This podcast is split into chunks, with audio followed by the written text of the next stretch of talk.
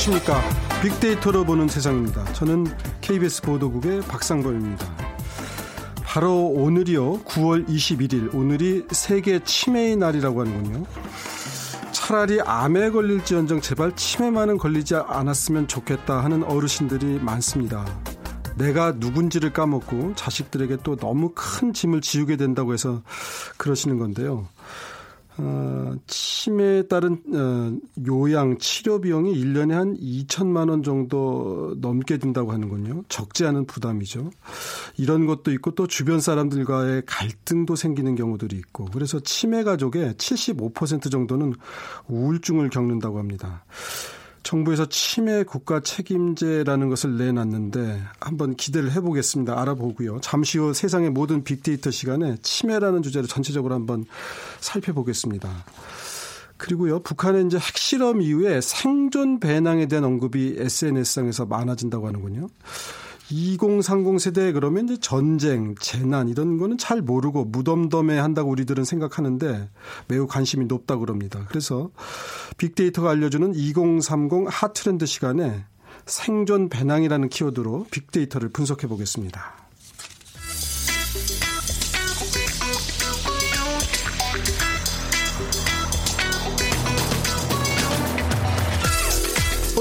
여러분이 궁금한 모든 이슈를 알아보는 세상의 모든 빅데이터. 연세대 박희준 교수가 분석해드립니다. 안녕하세요, 박 교수님. 어서 오십시오. 안녕하십니까. 오늘이 치매의 날, 치매 극복의 날인가요? 치매의 날인가요? 예, 정확히 치매 이제 극복의 날이고요. 예. 에, 1995년에 세계 보건기구와 국제 알츠하이머 협회가 치매에 대한 두려움과 부정적 인식을 개선하기 위해서 이제 9월 21일을 치매의 날로 정하면서 시작이 됐고요. 예. 우리나라의 경우에는 2007년입니다. 2007년 예. 1월에 노인복지법 개정을 통해서 9월 21일을 우리는 이제 치매 극복의 날로 이름을 예. 정했고요. 그래서 이제 법적 기념일 로 지정을 했는데 이듬해 치매와 전쟁을 선포하면서 제1회 치매 극복의 날 기념식을 개최했고 올해로서 이제 열 번째를 맞이하게 됩니다. 네. 벌써 10회째, 10년째 치매와의 전쟁 중인데 치매의 날을 잊어버려서는 안 되겠죠. 저 예. 며칠 전에 치매 국가 책임제를 정부가 발표를 했어요. 어떤 내용이었었죠? 네, 대선 기간 중에 문재인 대통령 핵심 공약이기도 했고요. 어, 지난 18일입니다. 박능우 보건복지부 장관이 강남구 코엑스에서 열린 치매 국가 책임제 대국민 보고 대회에서 이르면은 내년 2018년 상반기부터 65세 이상 모든 치매 환자가 노인 장기 요양보험 혜택을 받도록 하는 치매 국가 책임제 추진 계획을 이제 발표를 했는데요. 그간 장기 요양 등급 대상에서 제외됐던 경증 치매 환자에게도 요양보험을 적용을 하고 집에 있는 치매 환자에게는 성인용 기저귀 구입비와 요양 시설에 있는 치매 환자에게는 평균 25만 원 가량의 식재료비를 지원한다는 내용이 이번에 포함이 되어져 있는데 뭐 정작 수혜자들이 관심을 갖는 장기 요양 등급 확대 내용은 물론이고요. 좀 구체적인 에, 그 시행 시기와 적용 대상이 이번에 좀 빠져 있다고 해서 치매 앓는 분들 그리고 치매 환자들의 가족분들은 조금 이번에 좀 실망을 한 그래요? 그런 예. 어. 아니 보건복지부 장관이 직접 나서서 발표를 했는데 핵심적인 내용을 이렇게 빼고 발표를 했을까요? 왜? 그래서 좀뭐 아무래도 앞서 말씀드린 것처럼 오늘이 치매 극복의 날이다 보니까 예. 그한 주 앞두고 좀 이벤트성으로 깊은 예. 고민을 하고 어떻게 재원을 마련하고 어떤 시기에 어떤 대상을 통해서 적용을 할 것인가에 대한 구체적인 계획 없이 좀 이렇게 서둘러서 어, 발표를 아, 한 것이 치매 아닌가. 극복의 날에 맞춰서 발표를 하느라고 좀 서두른 것 같다. 예, 그러한 에, 그래서 뭐 지금 현재 70 60세 이상 노인 10명 가운데 지금 한 명꼴로 국내 예. 치매 환자가 발생을 하고 있고요. 예. 뭐 여러분 잘 아시는 것처럼 뭐 고령화가 급속히 진행이 되면서 지난 5년간 치매 환자 비율도 지금 두 배 가량 네. 증가를 굉장히 빠른 속도죠. 그래서 이렇게 사회적 부담이 이제 늘어나는데 재원을 대줄 사실 이제 납세 계층은 지금 급감하고 있고요. 네. 인구도 줄고 어, 그다음 성장 동력도 지금 꺼져가고 있는 상황에서 앞으로 뭐 이렇게 치매를 국가가 책임지는 것 굉장히 우리가 환영할 일입니다만은 재원을 또 우리가 어떻게 조달해야 될 될지 네. 또 구체적으로 언제 이게 시행을 해야 될지 범위는 또 어떻게 가야, 가지고 가야 될지 이런 데에 대한 논란은 계속 있을 것 같고요. 근데 뭐 이렇게 발표만 해놓고 제대로 실질적인 지원을 해주지 못한다면 네. 이 지금 국가가 책임지겠다고 한이 정부의 약속을 믿고 있는 지금 치매 환자 그리고 치매 네. 환자 가족들에게는 또 다른 희망 고문이 되지 않겠냐 어허. 또 이런 우려 섞인 목소리도 나오고 있습니다. 지금 이제 정부가 발표한 게 성인용 기저귀 구입비를 지원해 주겠다. 예. 요양시설에 있으면 25만 원 가량 그러니까 밥값을 지원해 준다. 뭐 이제 이런 얘기니까 경제적 부담은 물론 이제 조금 덜 수는 있을 것 같아요. 그런데 그렇죠. 치매 환자를 고치는 게 중요한 거 아니에요? 지금은 이제 치매 치료는 안 된다고도 생각하시잖아요. 한 번 걸리면. 지금 이제 현재 과학 기술로는 치매가 치료되는 것은 불가능하고요. 예. 그렇지만 치매가 악화되는 것, 진행되는 속도는 예. 여러 가지 약물 치료를 통해서 늦추는 것이 가능합니다. 특히 초기에 발견이 되었을 때. 예. 예. 그러면 지금 초기에 어, 발견이 된다고 어, 하시는 게 중요하다고 예. 말씀하셨는데 조기 진단 기술은 지금 어느 정도 돼 있나요? 뭐 우리 사회 최근에 이제 4차 산업혁명 화두인데요. 그 예. 핵심 기술인 인공지능 기술을 통해서 치매를 조기에 진단하는 그러한 기술들이 최근에 이제 선을 보이고 있는데요. 어, 최대 뭐 10년 전에 이 병을 미리 진단할 수 있다는 그런 치매에 연... 걸리기 10년 전에요. 예, 그럼 예. 굉장히 효과적인 것이거든요. 그래서 예. 이러한 연구가 지금 나왔습니다. 그러니까 알츠하이머 병은 뇌에 베타 아밀로 이드라는 이제 단백질이 비정상적으로 쌓이면서 생기는 뇌 질환, 네. 노인성 치매인데요.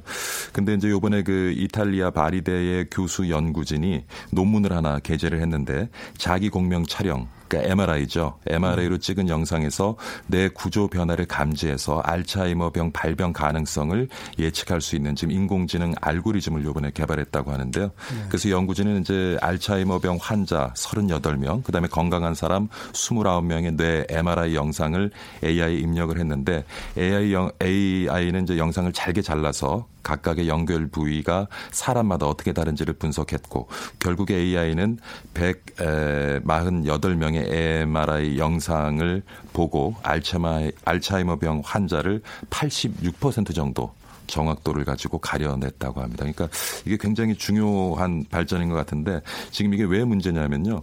사실 그 알차이 아까 앞서 말씀드린 것처럼 치매가 치료는 힘들다. 네. 그렇지만 조기 진단을 통해서 진행 속도는 늦출 수 있다. 그런데 사실 의료진에서는 알츠하이머병을 치료하기 위한 지금 여러 가지 연구들을 하고 있는데 네. 문제는 뭐냐 하면 이게 데이터를 구하기 힘들어요. 네. 그러니까 예를 들면은 이게 10년 전에 지금 진단이 가능하다고 그러면 예. 10년 전에 진단을 해서 알츠 하이머병이 진행이 되는 사람 혹은 그렇지 않은 사람을 구분해서 그것을 임상 실험하면 굉장히 효과를 거둘 수가 음, 있는데 네. 지금 초기 진단이 안 됐기 때문에 임상 실험을 할 대상을 지금 구할 네. 수 없다는 것이 굉장히 어려움이고요. 그래서 요번에 지금 앞서 소개해드린 대로 이런 인공지능에 의해서 조기 진단이 가능하다고 하면 치료제를 개발하는데도 또 하나의 장이 열리지 않을까 지금 학계에서는 기대를 하고 있습니다. 그러니까 미리 알고 있어야 이 사람의 예후를 쭉 추적하면서 그렇죠. 어떻게 어떤 단계로 발전하고 어디서 우리가 막을 수 있는지 맞습니다. 그런 데이터를 그러니까 지금 임상 실험을 할 수 있는 그런 데이터가 존재하지 않다. 거죠. 근데 이제 저는 하나 이 말씀 들으면서 살짝 그 걱정스럽기도 한 거는 왜 지금 요즘 이렇게 그런 의료 기술이 발전하면서 유방암을 사전에 걸릴 수 있는 사람을 미리 예측할 수 있다 그래서 미리 유방을 절제하는 왜 미국의 배우들 있었잖아요. 예, 예. 그러니까 이게 정확하지 않을 수도 있는데 경우에 따라서는 그렇죠. 예, 그러니까 치매로 가지 않을 수도 있는데 아 당신은 치매 후보자입니다. 치료를 받으셔야겠어요. 예방 치료를. 이런 우려는 있지 않을까 괜히 이제 그런 생각도 예, 그래서 드는데 아까 이제 86%라고 그랬는데 그거 가지고 적용하기는 예. 무리가 있겠죠. 신뢰도를 더 높여야 될 것 같습니다. 치매 치료는 어렵더라도 조기 진단만 해도 큰 사실 변하고 발전인 거겠죠. 예. 그런데 치매 속도를 늦출 수는 있다. 아예 좀 예방을 할 수 있는 방법 같은 건 없을까요? 그러니까 참 또 재밌는 다른 그 미국 캘리포니아 대 어바인 캠퍼스 연구진이 요번에 발표한 논문을 보면은요. 예. 우리가 그 치매를 유발하는 것 기억력을 감 기억력 감퇴를 유발하는 게 이제 플라크라는 것이 있는데 요것이 이제 몸속에서 많아지면은 결국 치매를 앓게 되고 그것으로 인해 사망에 이를 경우가 있는데요. 근데 재밌는 것이 이 플라크가 있음에도 불구하고 치매에 걸리지 않고 건강하게 죽음에 이르는 예, 예, 그런 경우가 이제 많이 밝혀지고 있어요. 그래서 예. 도대체 이것은 뭐냐? 그래서 예. 이제 연구 결과를 뭐 간단하게 설명을 해드리면은 결국에는 우리가 가진 생활 습관을 예. 어, 잘 가지고 있으면 예. 이러한 그 인자가 몸 속에 있고 있지만 발현되지 않을 수도 그렇죠, 정확히 그렇습니다. 그래서 그럼 도대체 어떤 생활 습관이 중요하냐? 그래서 연구진이 얘기한 것은 굉장히 뭐 상식적인 얘기일 수도 있습니다만 운동을 자주 하라. 그 다음에 TV를 너무 많이 보지 말아라. 그리고 또 하나 중요한 것이 모르겠습니다. 사회자께서도 혈압 문제가 있으신지 모르겠는데 혈압이 굉장히 중요한 상관관계를 가지고 있다고 해요. 예. 그래서 혈압이 높으면은 치매 발병률이 굉장히 높은 것으로 그는 뚜렷한 상관관계가 나왔다고 그런데 그게 하고요. 연세 드시면 혈압들이 많이 올라가거든요. 또 예. 연세 드시면 아무래도 치매 걸리량이 높아지니까 그렇죠. 이게 나이하고 관계가 있는 건지, 그러니까 상관 인과관계가 아니고 지금 상관관계라고, 상관관계라고 하셨잖아요. 그러니까 어, 예, 원인과 결과는 아니라는 건데 아니 연세 들어서 한 80 이렇게 드시면은 혈압도 사실 높아지거든요. 가지고 있죠. 그러니까, 그러니까 그만큼 이제 또 치매에 노출될 예, 그러니까 확률이 높다는 것이겠죠. 혈압이 그렇게 정말 직접적 영향을 주느냐? 그러면 젊은 사람들이 혈압이 높은 사람들이 있는데 그러면 치매가 오느냐? 이제 그런 부분도 좀 사실은 따져봐야 되는데 그렇죠. 있긴 있어요. 그러니까 참 우리가 저희가 이런 말씀을 드리면서 제가 이런 얘기를 드리냐면 자꾸 A는 B다식으로 단정적으로 이해하시지 말라는 차원에서 제가 접근입니다. 저희가 이제 이렇게 말씀드리면 어 혈압 조절하고 운동하고 테레비 들 보면 치매 안 걸린다는 얘기구나. 어 그런데 왜 우리 가족 중에 치매 걸렸어? 네. 이렇게 생각하실 수 있, 기 때문에 제가 미리 네. 그리고 또 한 가지 좀 짚어드릴 것이 예. 뇌를 많이 쓰라 그러잖아요. 그래서 예. TV 덜 보고 우리 노인분들 이제 고스톱 치는 거 굉장히 예. 치매 예방에 좋다고 말씀하시는데 어, 예전에 덩샤오핑 그 중국 그 예. 그 최고 지도자가 브릿지 게임인가요? 예. 뭐 그거를 해서 자기는 뭐뇌 음. 건강을 지킨다 이런 얘기도 한 기억이 나요. 그래서 머리 쓰는 것도 좋지만 캠브리지 대에서 나온 그 연구 결과를 보면은 걷는 운동 특히 예, 운동을 운동. 하루에 한 시간만 해도 네. 어, 치매 예방에는 굉장히 효과적이라는 그런 연구 결과가 나와 있습니다. 예. 조금만 걸어도 예, 좋다는 걷는 거. 운동을 하루에 한 시간. 근데 정도. 연세 드시면 또 무릎이 안 좋으신 분들이 많아가지고 걸을 걸으려면 무릎이 좋아야 되거든요. 그러니까 그렇죠. 이게 그러니까 우리가 어쨌든 무슨 요구를 이렇게 할 때 무릎이 아프신 분들이 많은데 한 7, 80대시면 많이 걸으세요. 이렇게 하면 예. 어쩌란 말이냐 하는 답이 맞습니다. 나올 수도 있어요. 근데 예. 저는 사실은 이제 운동이 참 중요한데 우리가 특히 젊은 분들은 근골격계를 강한 운동을 많이 하잖아요. 근데 되게 아픈 거는 뭐 뼈가 아픈 경우보다 뱃속 안이 탈이 나는 경우가 많거든요. 소장, 대장, 위장, 간장, 심장, 예. 폐가 문제가 돼서 병원에 가고 그 심각한 질병으로 가는 거지. 뭐 살이 아프다든가 뼈가 아픈 경우는 별로 없잖아요. 그런데 우리가 운동을 하다 보면 자꾸 근육을 강화하거나 예. 이제 시, 물론 이제 심장 강화는 좋은데 그래서 그런 간단한 맨손 체조 같은 경우만 예. 매일 해도 이렇게 그럼요. 장수하고 건강하게 사시는 분들 보면 맨손 체조를 참 열심히 한다 아니면 뭐 발바닥을 많이 두드려준다. 그러니까 어떻게 보면 돈 안 들고 아무 데서나 할 수 있고 날씨하고도 상관없고 그렇죠. 자신에게 맞는 운동을 그러니까 찾는 것이 그런 거를 좀 찾아서 하면 어떤가 싶은데 저희가 지금 뭐 이렇게 의료적인 전문적인 지식이 있는 건 아니니까 예. 청취자 여러분들께서 좀 감안해서 들어주시고요. 예. 자, 이제 하여튼 치매가 어, 이렇게 개인이 겪는 어, 아픔, 두려움도 크지만 돌보는 분들에 대한 어, 부담도 크고 그래서 참. 이제 치매 국가 책임자 얘기도 나왔을 텐데 예. 소셜 미디어 SNS상에서 반응은 어떻습니까? 그 지금 보면은 그 지난주에 발표됐던 치매 국가 책임자에 대한 관련된 네. 단어들이 굉장히 상위 순위에 올라와 있고요. 재밌는 네. 것은 감성 분석 제가 오늘 뭐 그래서 그 퍼센테이지는 말씀드리지 않겠습니다만 네. 감성 분석을 해보니까 긍정적인 것이 부정적인 것보다 많아요. 네. 그래서 제가 그 원인을 좀 살펴보니까 치매란 단어로 제가 이제 분석을 했습니다만은 결국엔 치매 국가 책임자에 대한 네. 어떤 지금 국민들이 가지고 있는 긍정적인 반응 네. 그것이 SNS에도 좀 표현되고 있지 않나 하는 생각을 해봤습니다. 네, 하여튼 워낙 그 가족들 간에 고통받는 분들 많아요. 어, 고통을 참 많이 예. 받습니다. 그러니까 우리가 간혹 그 사건 뉴스에서도 보지만 노 부부가 예. 한 명이 치매에 걸렸을 경우에 아주 극단적인 그런 네, 뭐 그런 있죠. 경우들도 있을 정도로 맞습니다. 서로에게 고통도 주고 하는 거라서 국민들 기대도 많다는 뜻이겠죠. 정부가 아직 이번에 내놓은 것들은 좀 알맹이가 빠졌다고 예, 말씀하셨는데 좀 네, 빨리 빨리 좀 보완이 예. 됐으면 하는. 그런 기대도 갖게 됩니다. 오늘 말씀 잘 들었습니다. 세상의 모든 빅데이터 연세대학교 산업공학과의 박희준 교수와 함께했습니다. 네, 고맙습니다. 감사합니다.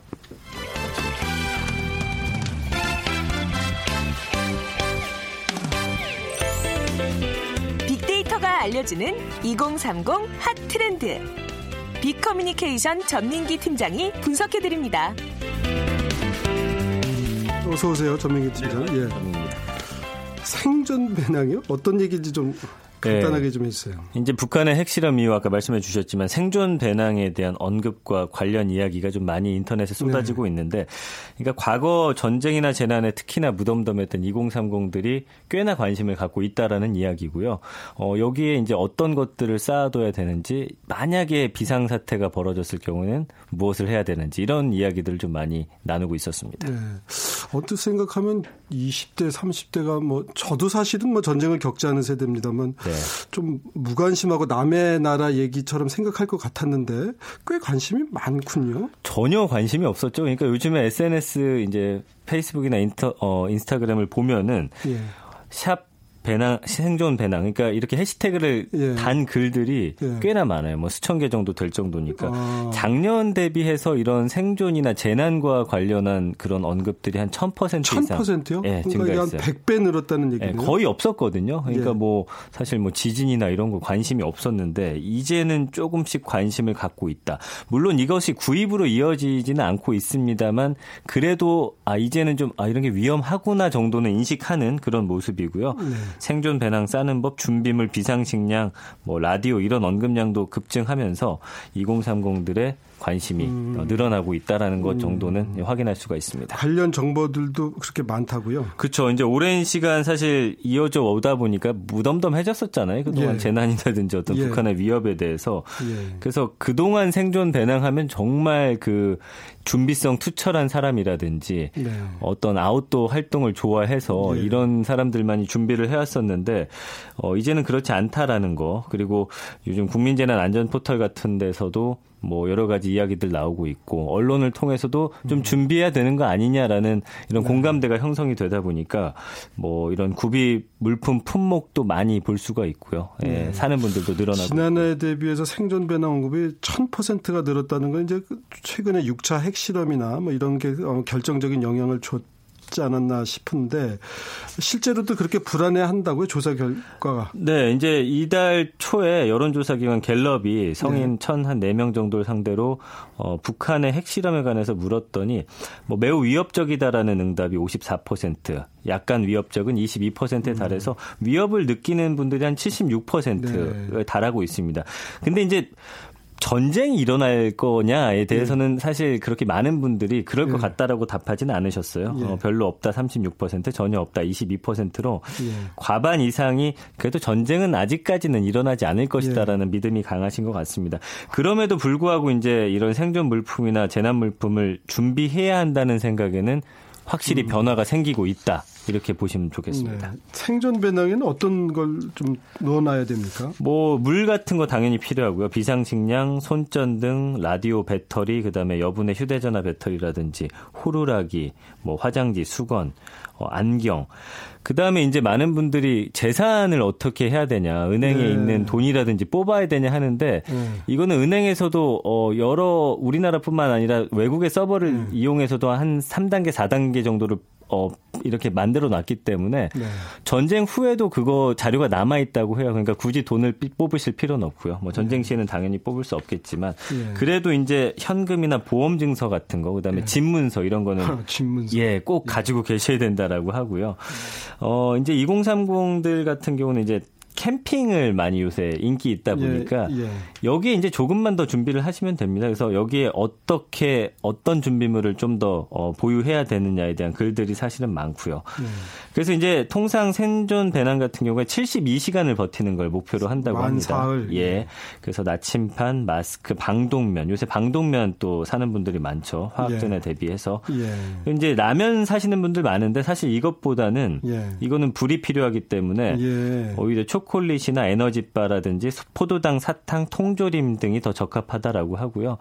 전시에 먹는 그 비상 식량이 요즘에 많이 불티나게 팔린다고 합니다. 예를 들면 뭐 이렇게 밀봉이 돼 있는 비빔밥이라든지 예. 예 이렇게 비벼 가지고 먹을 수 있는 것들이 많이 아니 근데 이 생존 배낭은 미리 꾸려놔야 되는 거 아니야? 뭐 전쟁이 예를 들어서 남은 안 되겠지만 그렇죠. 그, 때 꾸리면 늦는 거 아니에요? 지금 끓여놔야 되는 거죠. 항상 꾸려서 예. 어느 저기 잘 보이는 곳에다 놔야 되는 거 보통 이제 집에 현관 앞에다 두거나 예. 요즘에 이제 자동차에 하나 현관 앞에 아. 하나 이게 두 군데다 둔다고 하더라고요. 예. 자동차에 두면 그걸 생존 배낭을 싣고 어디로 간다. 어, 근데 이게 급할 때는 저 아파트 같은 경우는 지하로 가는 게 빠르다는데 자동차에 두는 게 어떤 의미가 있는지 모르겠어요. 아니, 그러니까 집에 없을 경우가 있잖아요. 밖에 있다가 아, 밖에 이제 있다가. 뭔가 발발이 됐을 경우에는 아, 이제 차 안에 있는 걸 그렇겠군요. 가지고서 이동하는 거죠. 예. 아까 라디오 얘기도 하셨는데 네. 사실은 이건 꼭 전쟁이 아니고 일반 재난 상황에서도 라디오 지금 저희가 그 일라디오를 청취자분들이 듣고 계신데 일라디오를 들을 수 있는 라디오 비상 방송을 음. 라디오가 꼭 필요하다는 분들이 사실 많아요. 네, 라디오 구입이 늘고 있고요. 뭐 예. 뭐 요즘은 워낙 스마트폰에서 다 되다 보니까 라디오 사는 분들이 없었는데 스마트폰이 이제 안 되는 상황이 있을 안 되죠. 그럴 네. 경우는 이제는 전시 상황에는 다 이 라디오 전파로 쏘기 때문에 2030들에게 사실 라디오 구입은 이해할 수 없는 행위였는데 예. 예. 요즘에 2030들도 라디오를 좀 구매하고 있습니다. 그래서 예. 최근 라디오 구입 같은 경우가 전년 대비 한 200% 이상 증가했다라고 아. 하고요.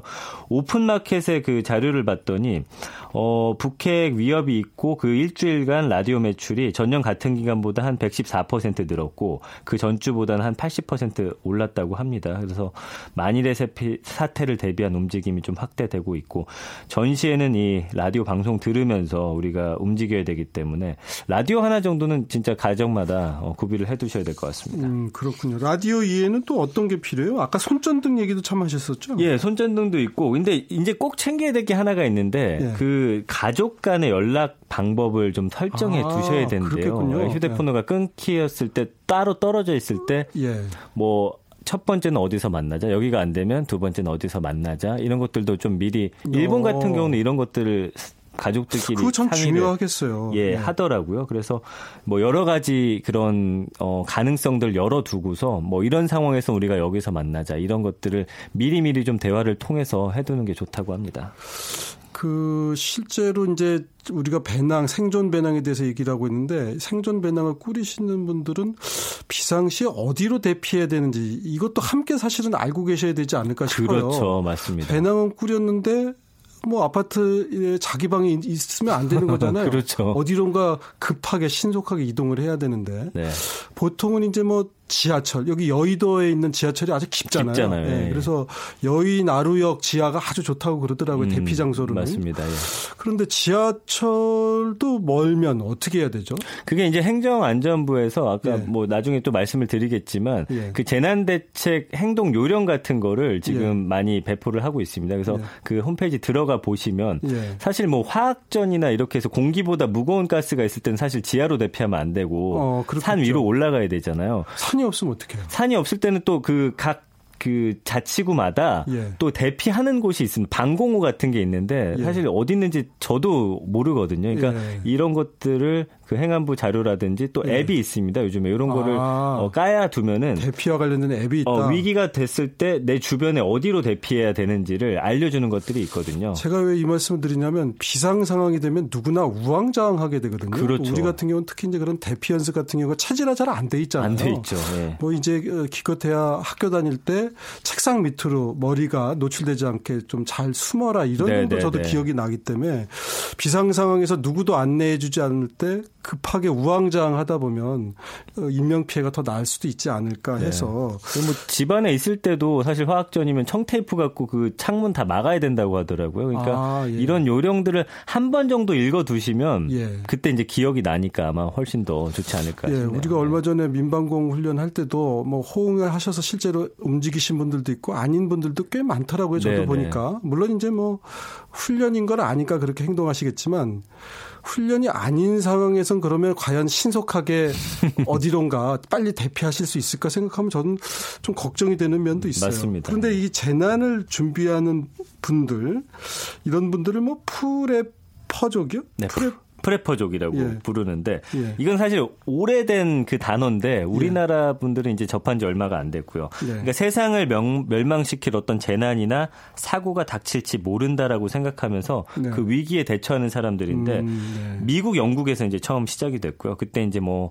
뭐 2000년대라든지 이때 또 종말론도 있었고 네. 그다음에 1929년을 전후해서 뭐 경제 대공황이라든지 이때 이제 생겨난 단어고요.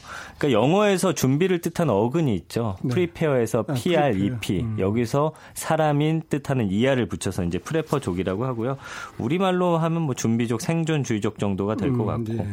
뭐 미소 냉전 시대 1950, 60년대 이런 분들이 많이 활동을 했고 2000년대 넘어가면서 이제 Y2K라고 해서 어, 저도 그때 예, 위기감이 네. 있었죠. 그때 또 확 반짝 이 사람들이 어, 일어났다가 최근에는 이제 뭐 자연재해에 대한 그다음에 전쟁에 대한 이런 네. 위협을 좀 많이 느끼는 것 같아요. 그래서 미국에만 지금 한 300만 명 정도의 프레퍼족이 있다고 알려져 있고 300만 명. 국내는 한 2만 명 정도가 이제 온라인에서 활동을 한다고 하는데 이거는 이제 북핵 위기 전의 자료라서 예. 지금 아마 카페라든지 커뮤니티 통해서 가입한 분들은 조금 더 늘었을 것으로 예상을 아, 하고 있습니다. 그러면 그 온라인 커뮤니티에서는 어떤 활동들을 하는 건가요? 그러니까 뭐 정보를 많이 교환하는데 아까 말씀해 주신 대로 이렇게 됐을 때 우리 어떻게 해야 되느냐 모르고 예. 있잖아요. 예. 이런 어, 정보들을 교환하는 거죠. 그래서 뭐 프레퍼가 준비해야 할 일 100가지라든지 전시 일반 행동 요령, 생존 배낭 꾸미는 법 이런 생존 기술들 공유하고요.